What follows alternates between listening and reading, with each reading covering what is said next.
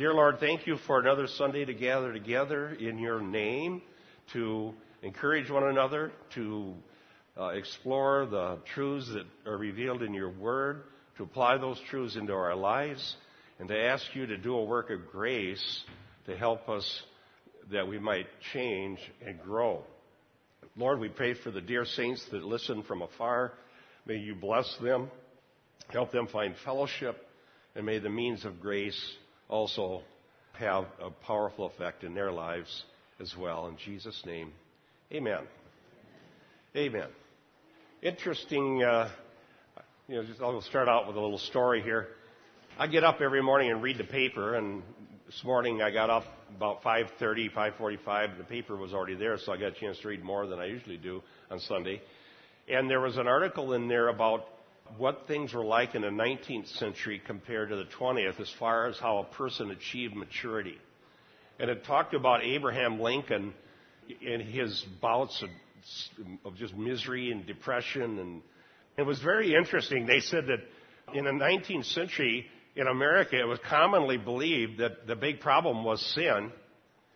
I mean, in other words, we had our demons, figuratively speaking, and was, that we were in a really bad sinful condition, and that what maturity was was be able to get to the point where you overcame that and did something with yourself in spite of the problems that are built into humans.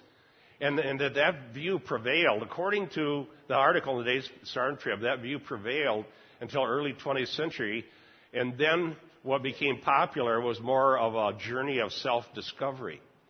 Okay? And so the, the change in, in worldview was from a view that humans come into the world messed up and sinful, and that we can't let, let that, mm, you know, of course the article didn't have the gospel in it, so, you know, it's deficient in that way, because the gospel is the only hope for anything to change, right?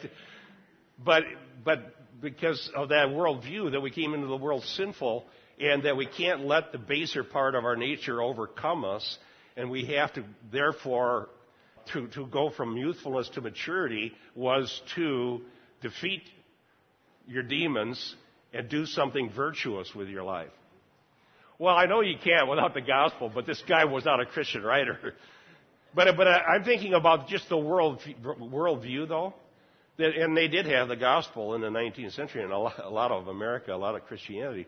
So now the view is self-discovery and you see people not wanting to go to maturity because life's all about seeing how long you can play. Okay? And then and we also lost the idea that we have this sin nature which would lead people to the gospel. So I'm just recommending a little article, Star and Trib today, and I can't even remember who wrote it. But it, it is interesting to see what kind of worldview we're living in.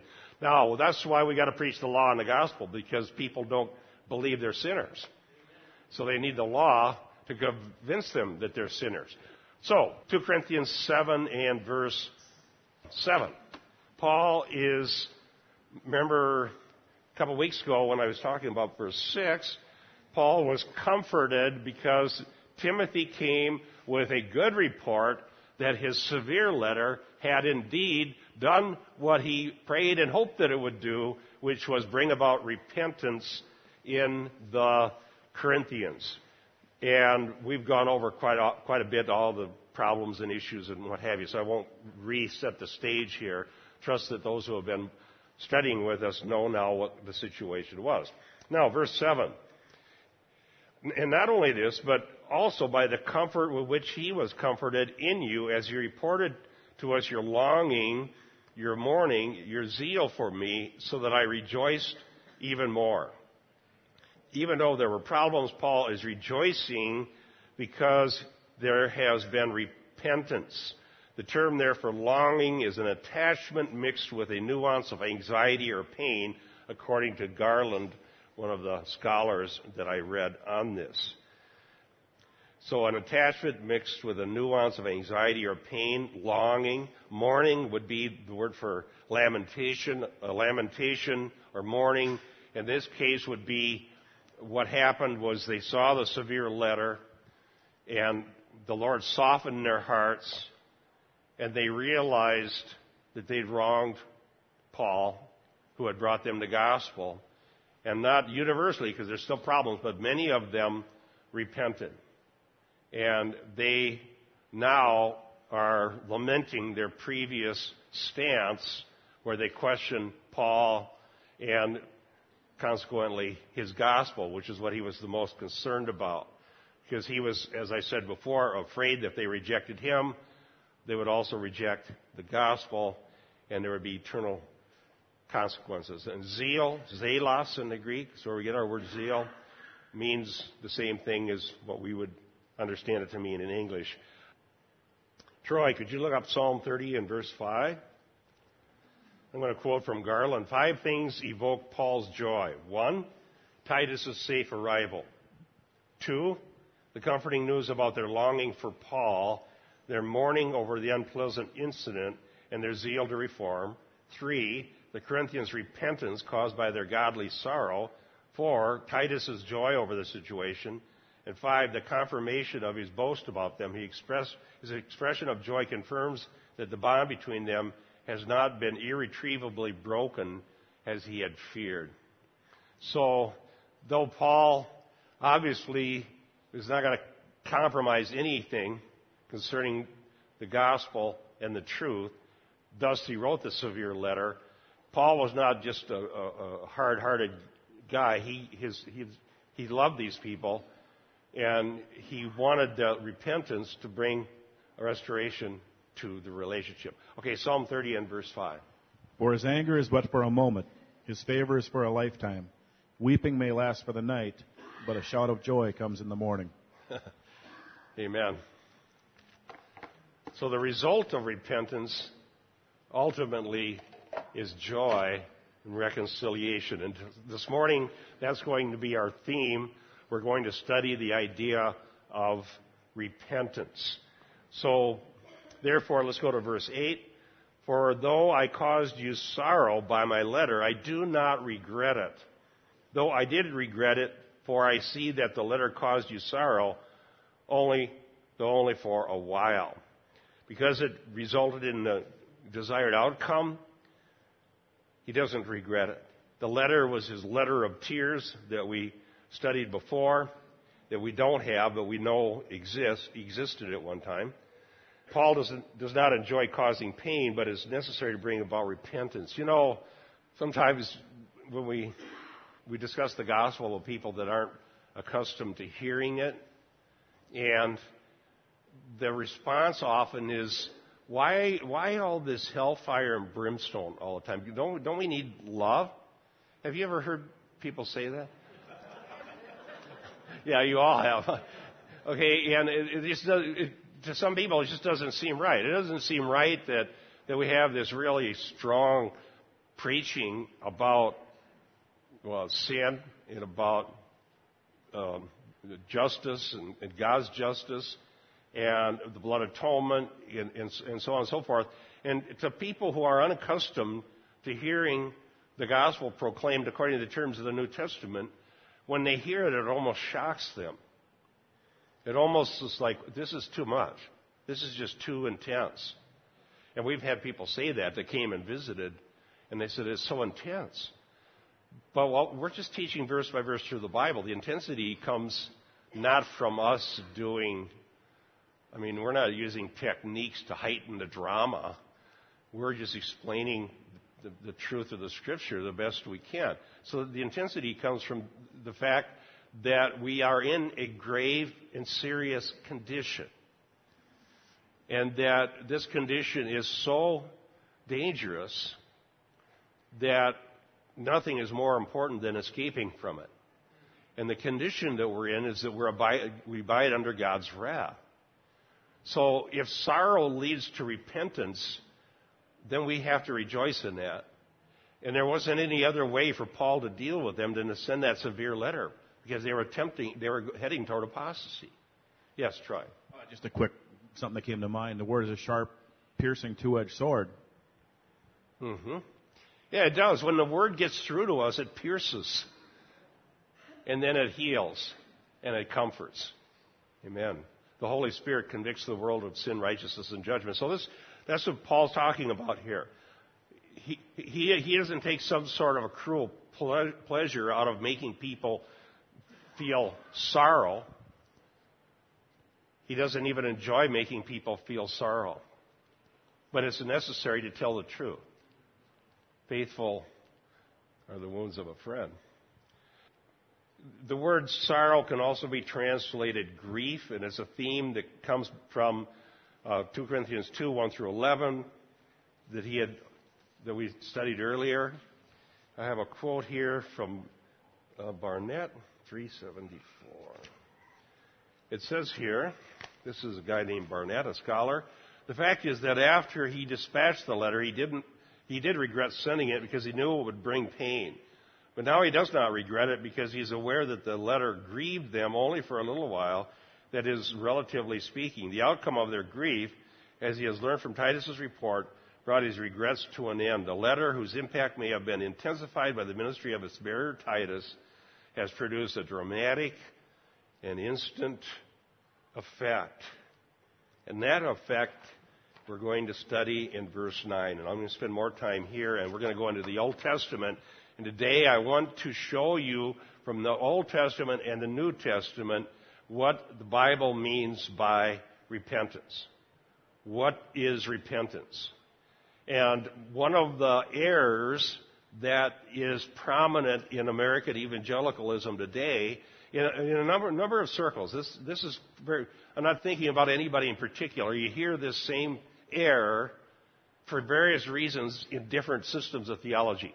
And it's this that the meaning of the term repent is only found in the etymology of the Greek, which means to change your mind. So therefore, repentance is simply you used to think one way and now you think a different way. That's, I am going to try to show you that that's false.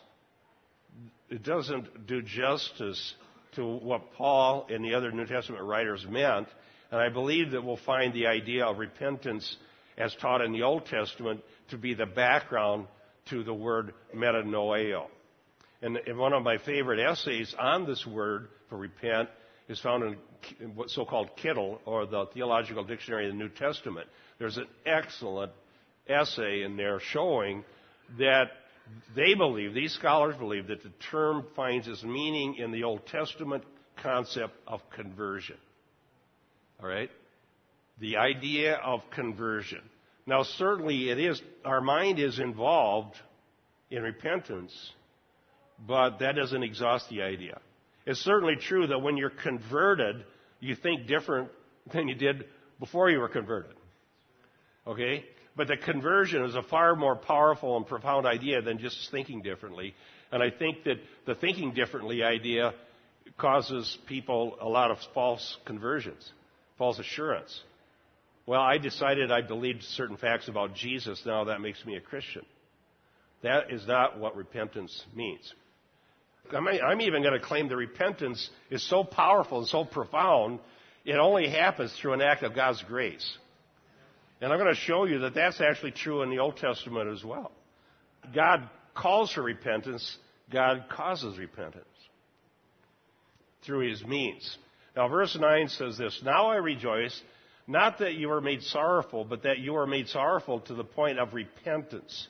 For you were made sorrowful according to the will of God, so that you might not suffer loss in anything through us.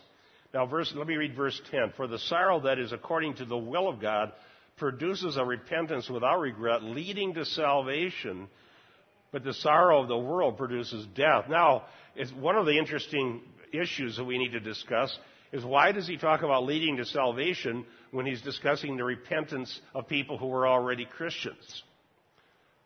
Because he's talking about the Corinthians who had already heard the gospel and already believed on some level and who were being led astray by false apostles and were being turned against Paul. And so the sorrowful letter produced repentance in them, and he says leading to salvation. I think the first thing I would say about that is that I do believe in the, uh, the security of the believer, but I also believe in the validity of warnings about apostasy. And so that apostasy is a salvation issue. Apostasy is a salvation issue, and had they followed after these false teachers and totally compromised the gospel, there, there would have been evidence that they weren't saved. All right, so repentance is something that can be applied to Christians, and the, the term can mean Christians turning away from some belief and course of action based on that belief that is leading them astray. And that's the case here, but it's always a salvation issue in some regard. Uh, okay, we'll, we'll take just one comment. I want to kind of stay on this verse here. Are you saying then that if you're a believer and you repent from some sin that you're committing, that is godly repentance? Yeah, in this case, that's what, what happened. That's what happened with the Corinthians. They repented of the sin of believing error and practicing sin. They were practicing, remember the, what were the sins of the Corinthian church?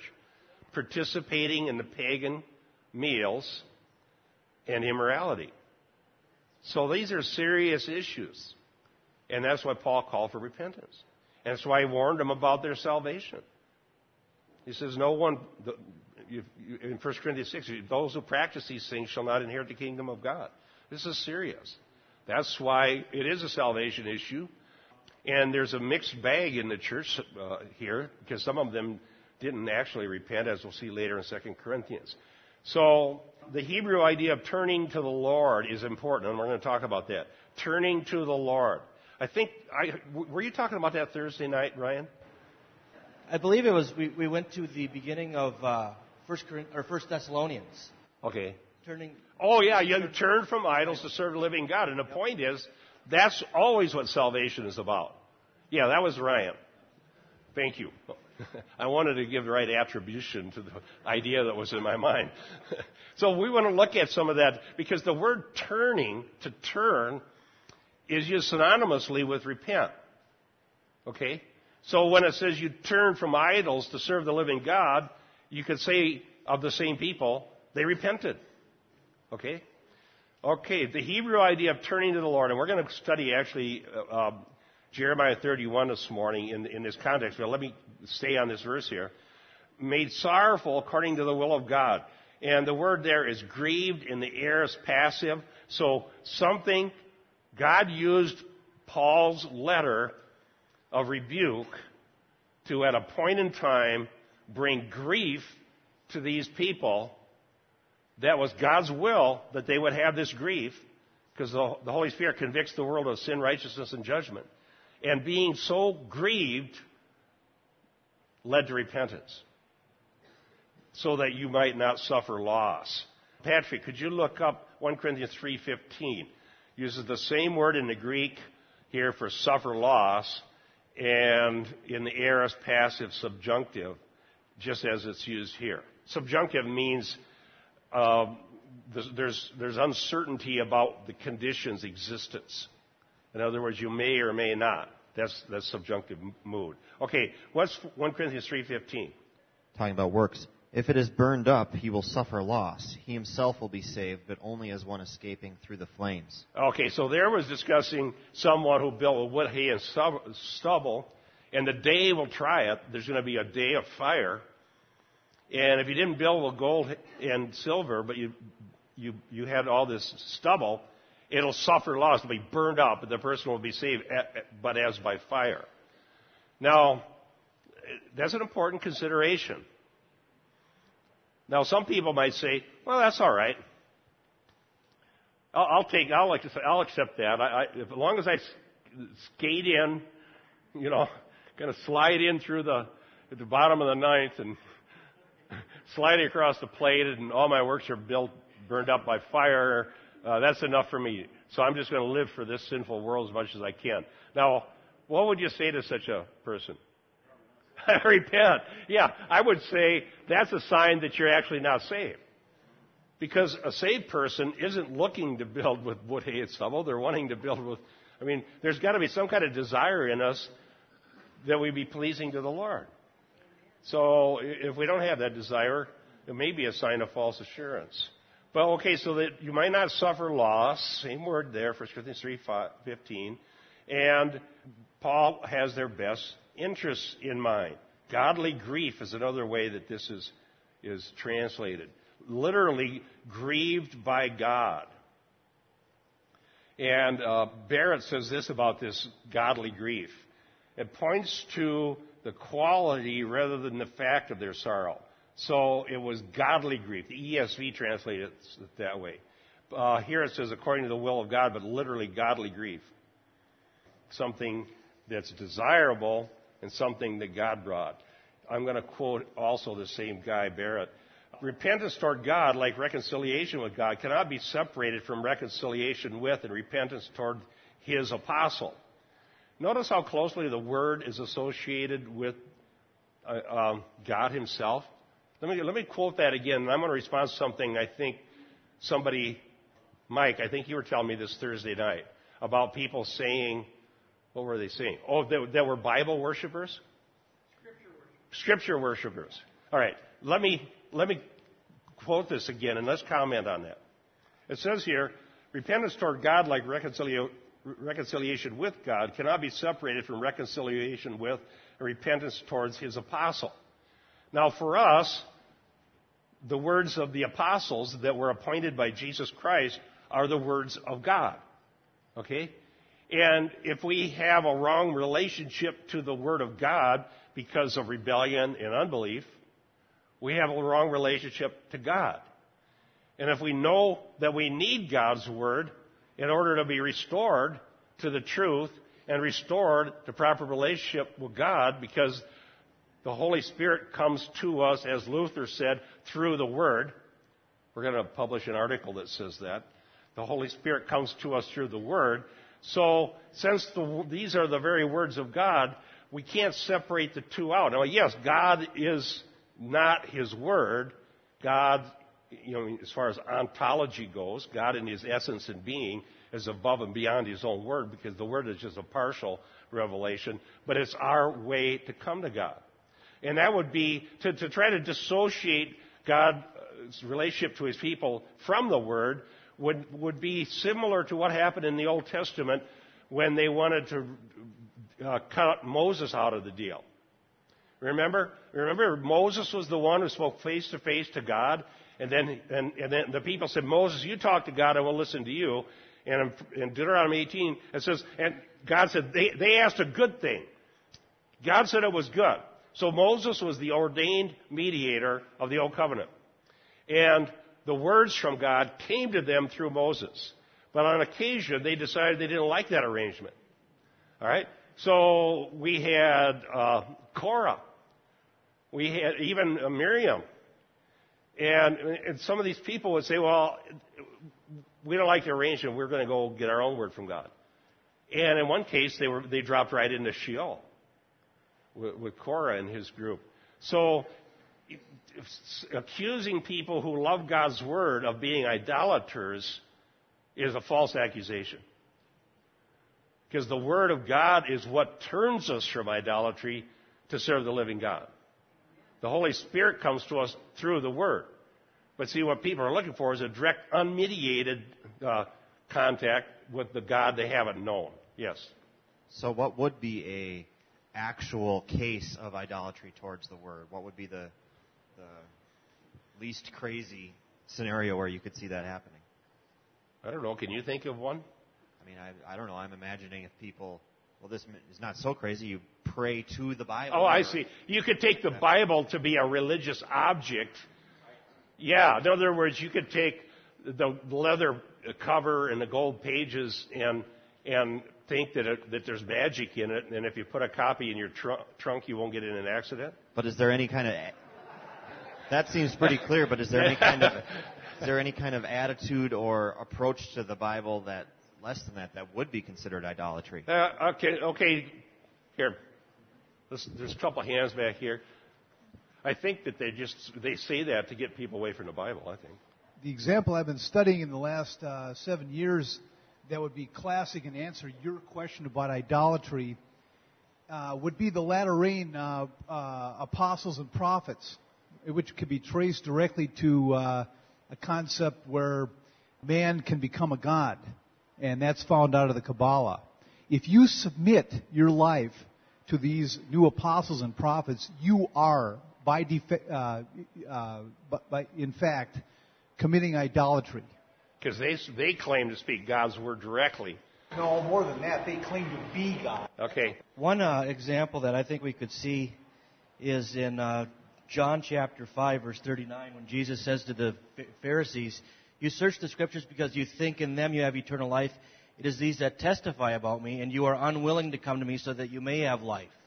But It- searching the scriptures was actually a good thing. It's just that they rebelled against Well, it. that's that's what I mean. They, if if the scriptures are uh, just an end in of themselves and not bringing people to Jesus, then they're coming up short of what the scriptures are there for. It's, the scriptures are a means, not an end unto, unto themselves. The mean it means is to come to Jesus and to sanctify us. Exactly, and that's the. From, So you, I suppose you can memorize the Bible and be lost. Yeah, I've, some Satan knows the Bible. He quoted from it. You know, I think that's why us as evangelicals, we've been such staunch uh, proponents of authorial intent, because the ultimate author of Scripture is God.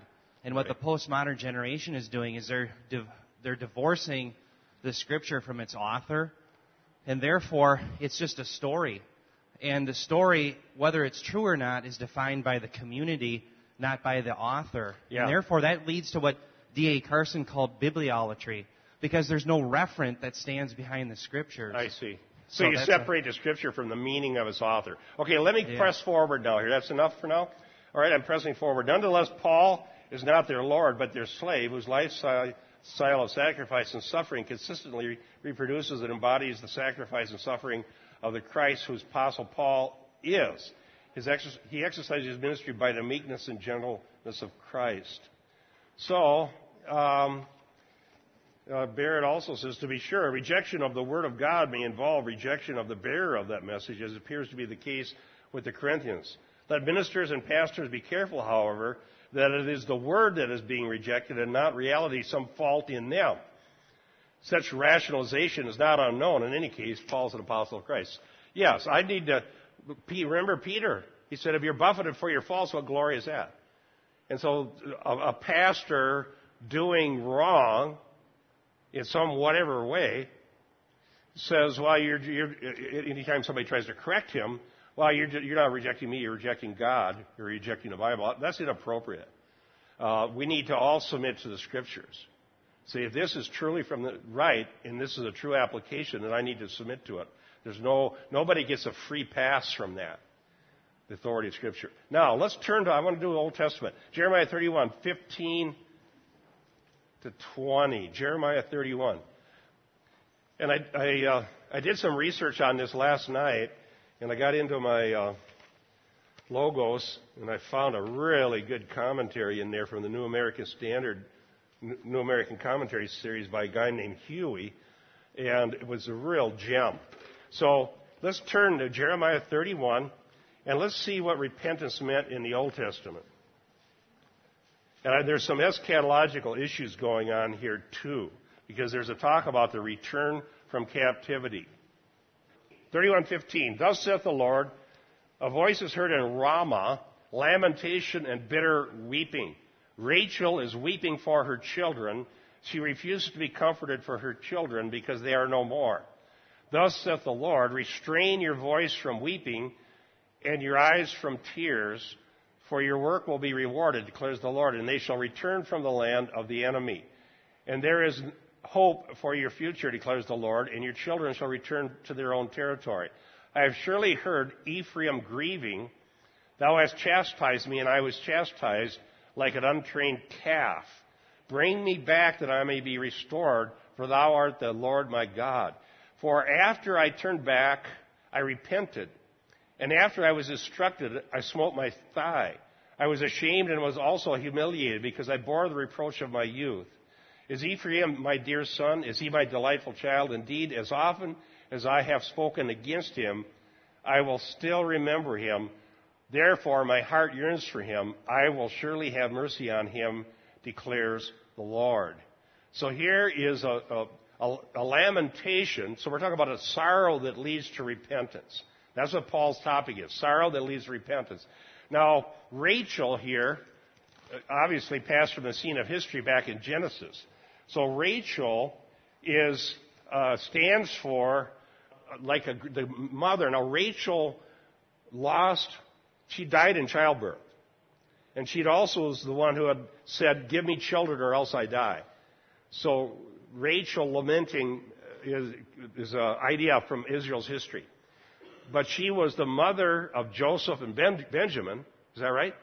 And the grandmother of Ephraim and Manasseh.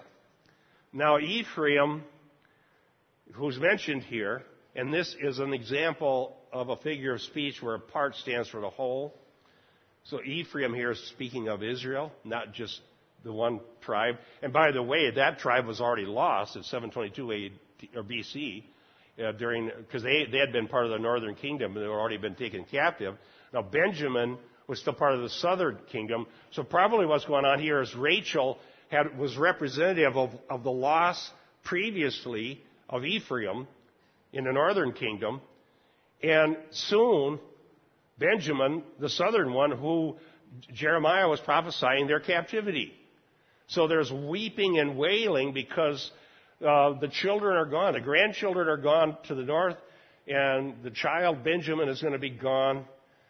So Joseph's two children who got his inheritance are gone. Benjamin soon will be. And so I was talking about near and far, and I wanted to cite this great commentary on this and, and see what we can learn about repentance here. This, uh, Huey points out some of the things I just told you. Rachel died having given birth to Benjamin, whom she named son of my trouble.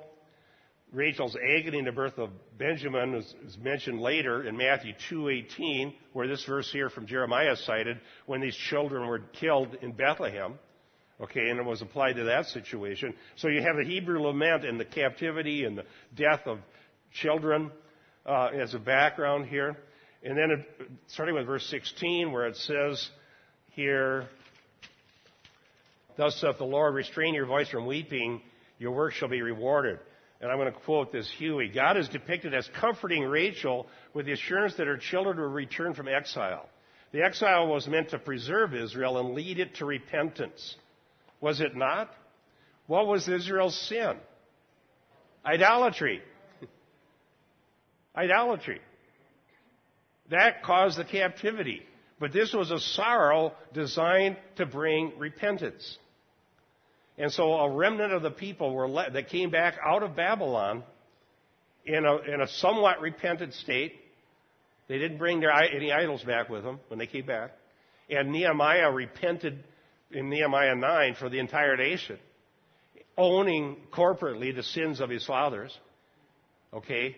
That's in Nehemiah 9. But I don't think that exhausted. Let me, I, I agree with what this guy says here.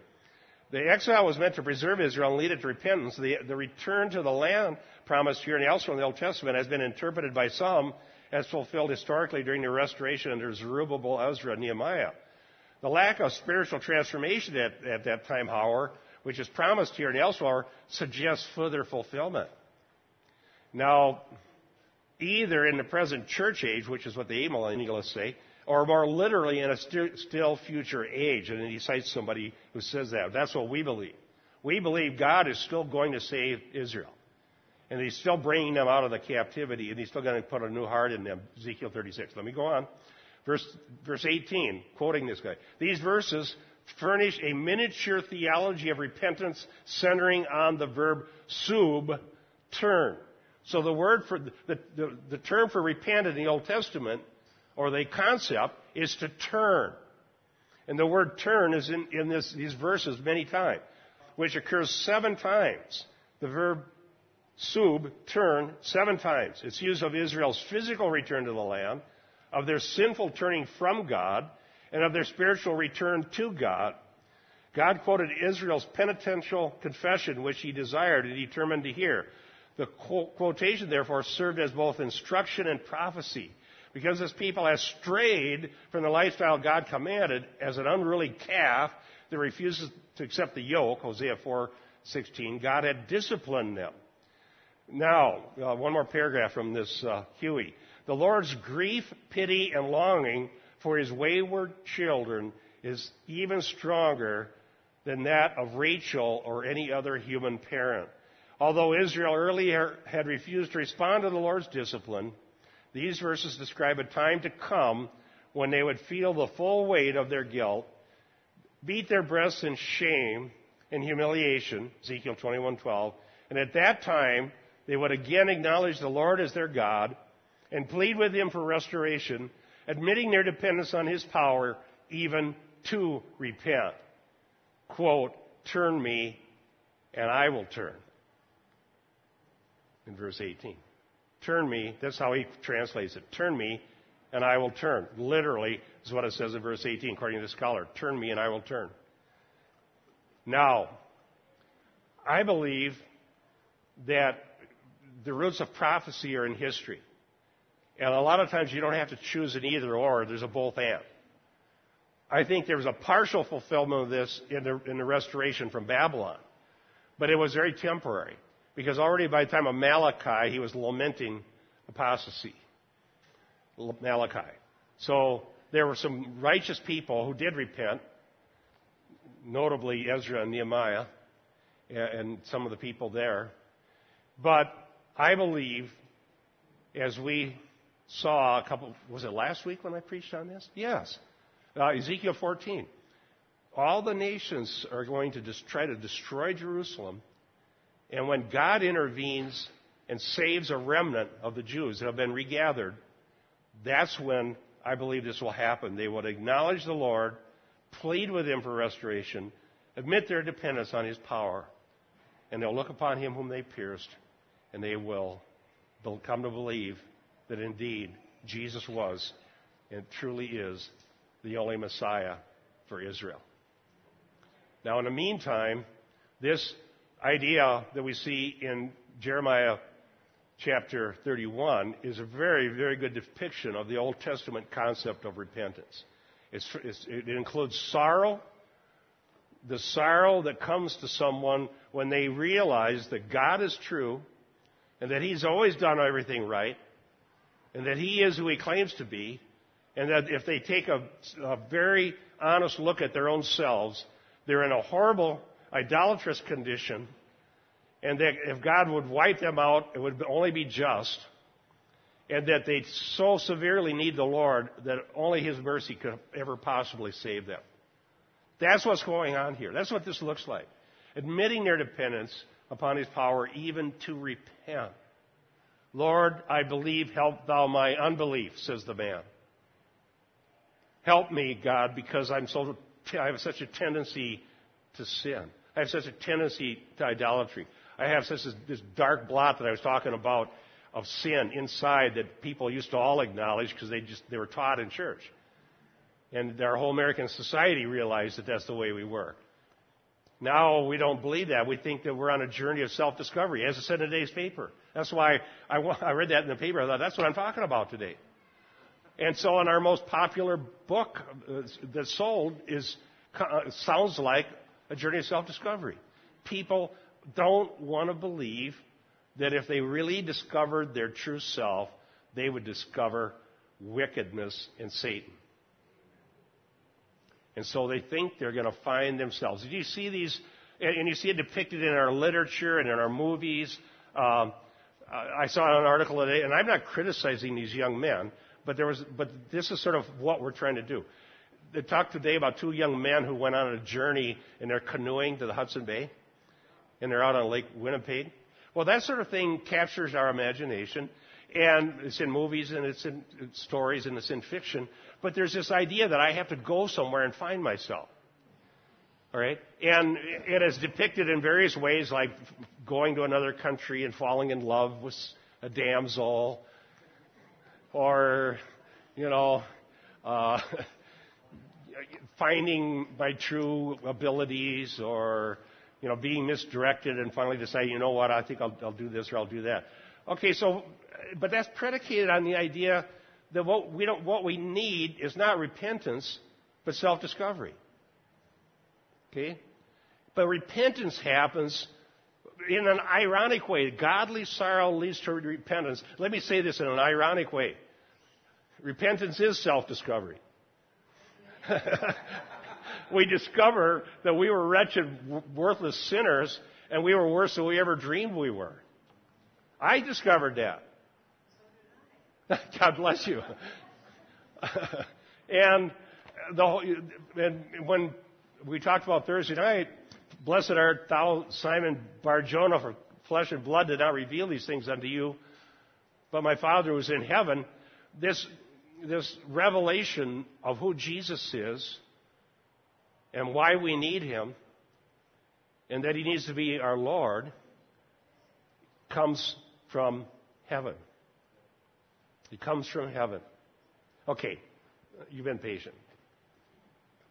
I think you have a verse, Troy. I'm not trying to hog the, hog the mic here or anything, but one of the things I was noticing was, uh, you know, talked about according, and seems like the only way this can happen is if it, you know, it's God that's doing it, you know, and even in the Old Testament, the prayer was for God yeah. to change him. Yeah. And, you know, the, the according here is used a few times, and and according to the will of God. So obviously, it's it's God that's doing it through the Word and through the right. Holy Spirit. And if you look at these other passages that are related to one in Jeremiah 31, if you go to Ezekiel 36, where it says, God said, I will give you a new heart.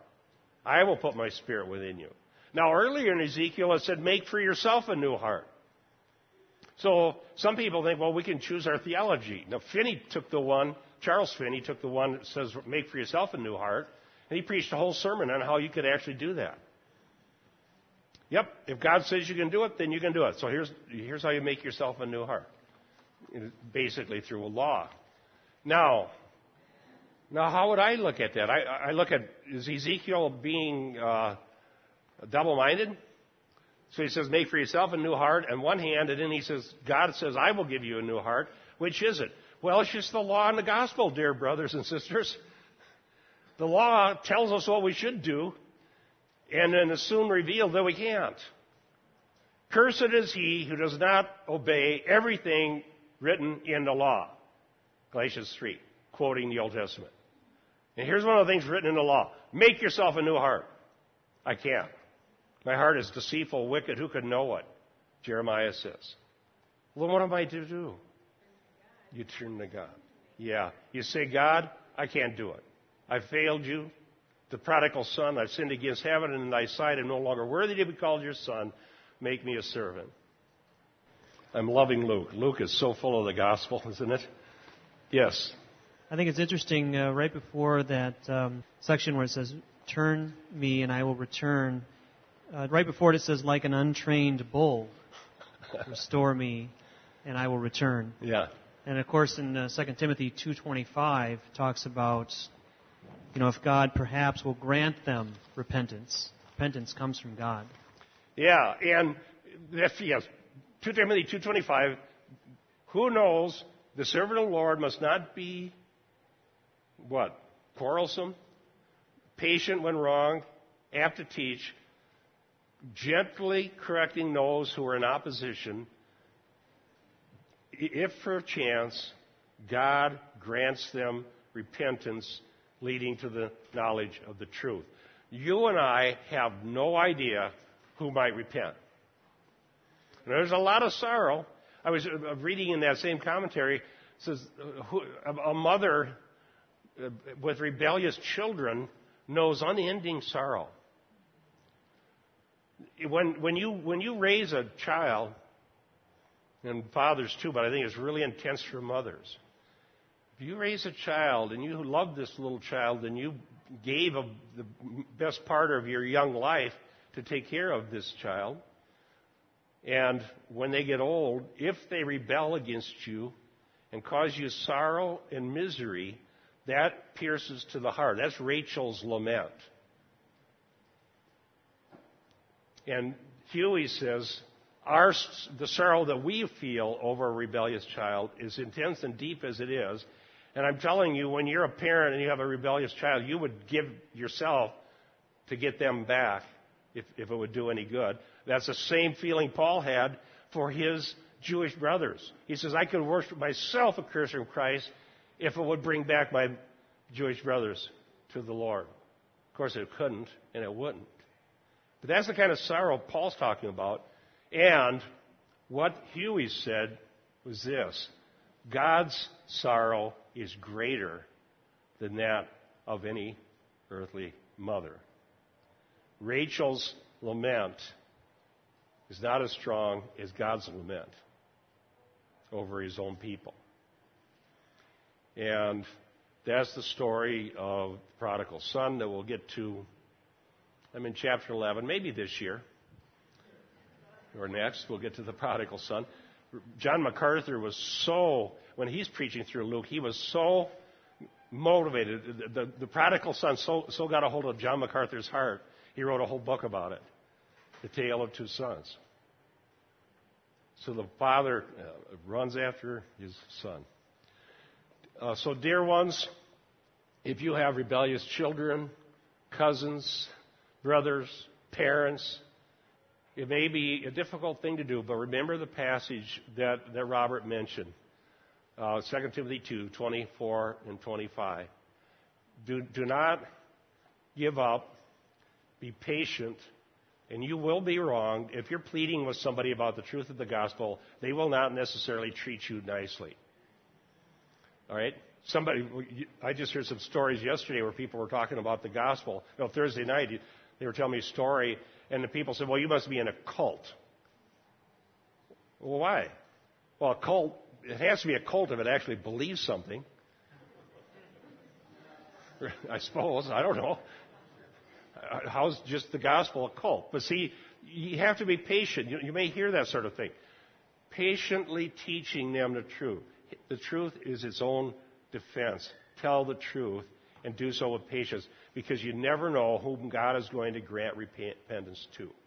And further evidence for that was in Acts when, when Peter had to, a whole series of miraculous things had to happen to get him to even preach to Gentiles.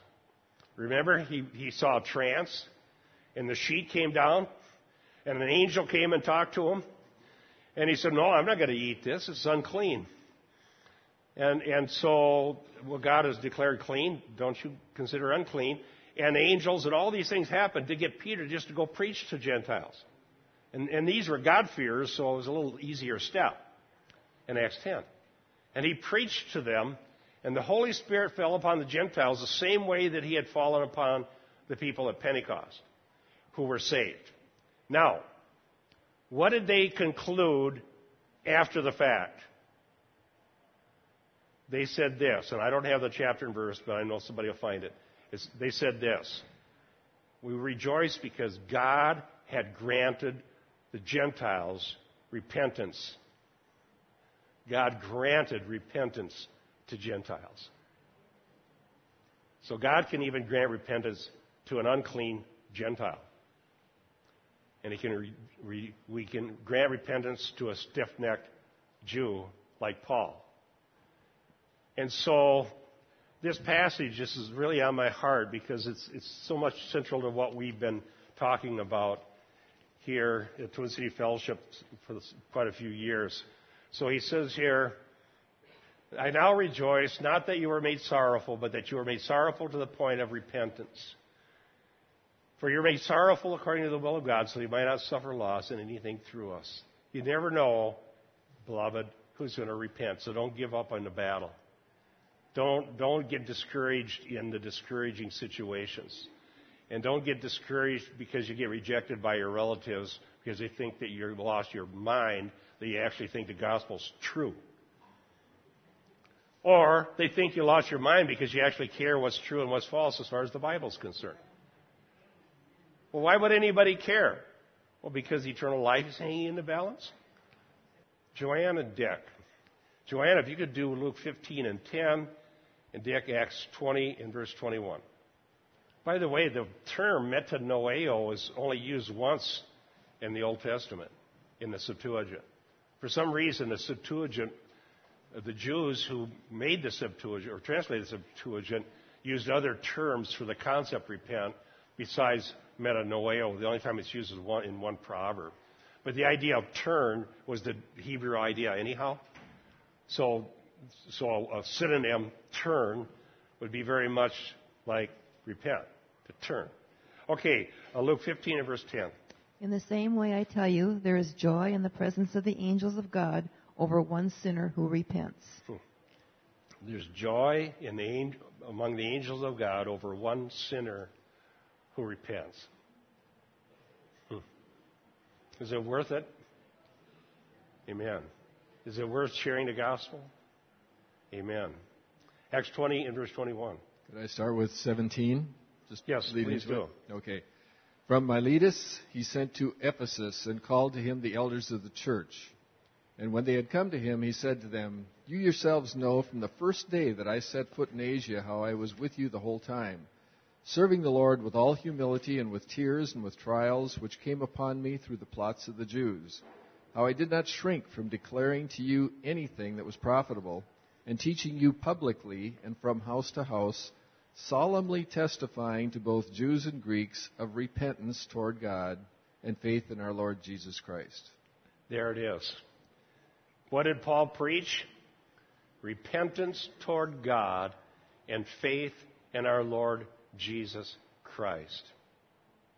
That is so thematic in Luke Acts. If you can't see it, you're not trying. In, in Luke 24, repentance for forgiveness of sins is the Great Commission. Now, people, we talk about this in theology class on Thursday night. There's one left, and it's been good. It's been really good. Now, people come and get into quandaries about this because you read these things, and they say, well, this doesn't make sense to me. You know, let me just raise the question because I've had many people say this. It doesn't make sense to me. Why would this be portrayed this way? If God grants repentance, then why uh, does it say that there's joy over one sinner who repents? So if you, if you try to look at it one way, you could say, well, God's waiting to see if any sinners repent. Because that's what it seems. But on the other way, if God grants repentance, why doesn't He just grant it to everybody? There'd be more joy in heaven then. So, trying to understand the whole counsel of God sometimes cause our brain to work a little bit. Okay? Now, I would say we need to just preach everything for what it says, and if there's something that we can't reconcile in our own mind, put it on a shelf and let it sit there until God gives you understanding. And it's better to do that than to twist the scriptures. Just, just preach everything that it says. I, when I went to this pastor's uh, breakfast when MacArthur was in town, and he, at the time he was just doing the research. He hadn't got to preaching the prodigal, prodigal son, and he was so excited about it, he had to tell us about it. And he says, "Wow, this part of Luke, if you didn't know better, you'd think Luke was an Arminian." That's a little bit anachronistic because Arminius wasn't alive before Luke. But, but the, the universal call of the gospel does go out with passion and emotion and intensity. And it, it says, Come to me. Come to me, all you are weary and heavy laden, and I will give you rest. And the, the father portraying his long, running, once the prodigal son is going to repent, he runs out to, to, to meet him. My son that was dead is now alive. That's what repentance results in life. My son was dead, is now alive. He was spiritually dead, and he came spiritually alive. And God just used that. So, that's uh, the theme. There's one more verse here. I, let's at least read it. Verse 10. For the sorrow that is according to the will of God produces a repentance without regret, leading to salvation, but the sorrow of the world produces death. I'll just introduce this idea, and you can be thinking about it for next week. What is the sorrow of the world? she says, Sorry you got caught. I think that's pretty close to the truth. Sorry that some bad consequence happened. Yeah, sorry that I'm not happier than I am. but it isn't sorrow that produces salvation because that is sorrow that comes from, according to the will of God that produces repentance. So you can think about that for next week, and um, we'll see you up at, we'll see you upstairs at 10:30. God bless.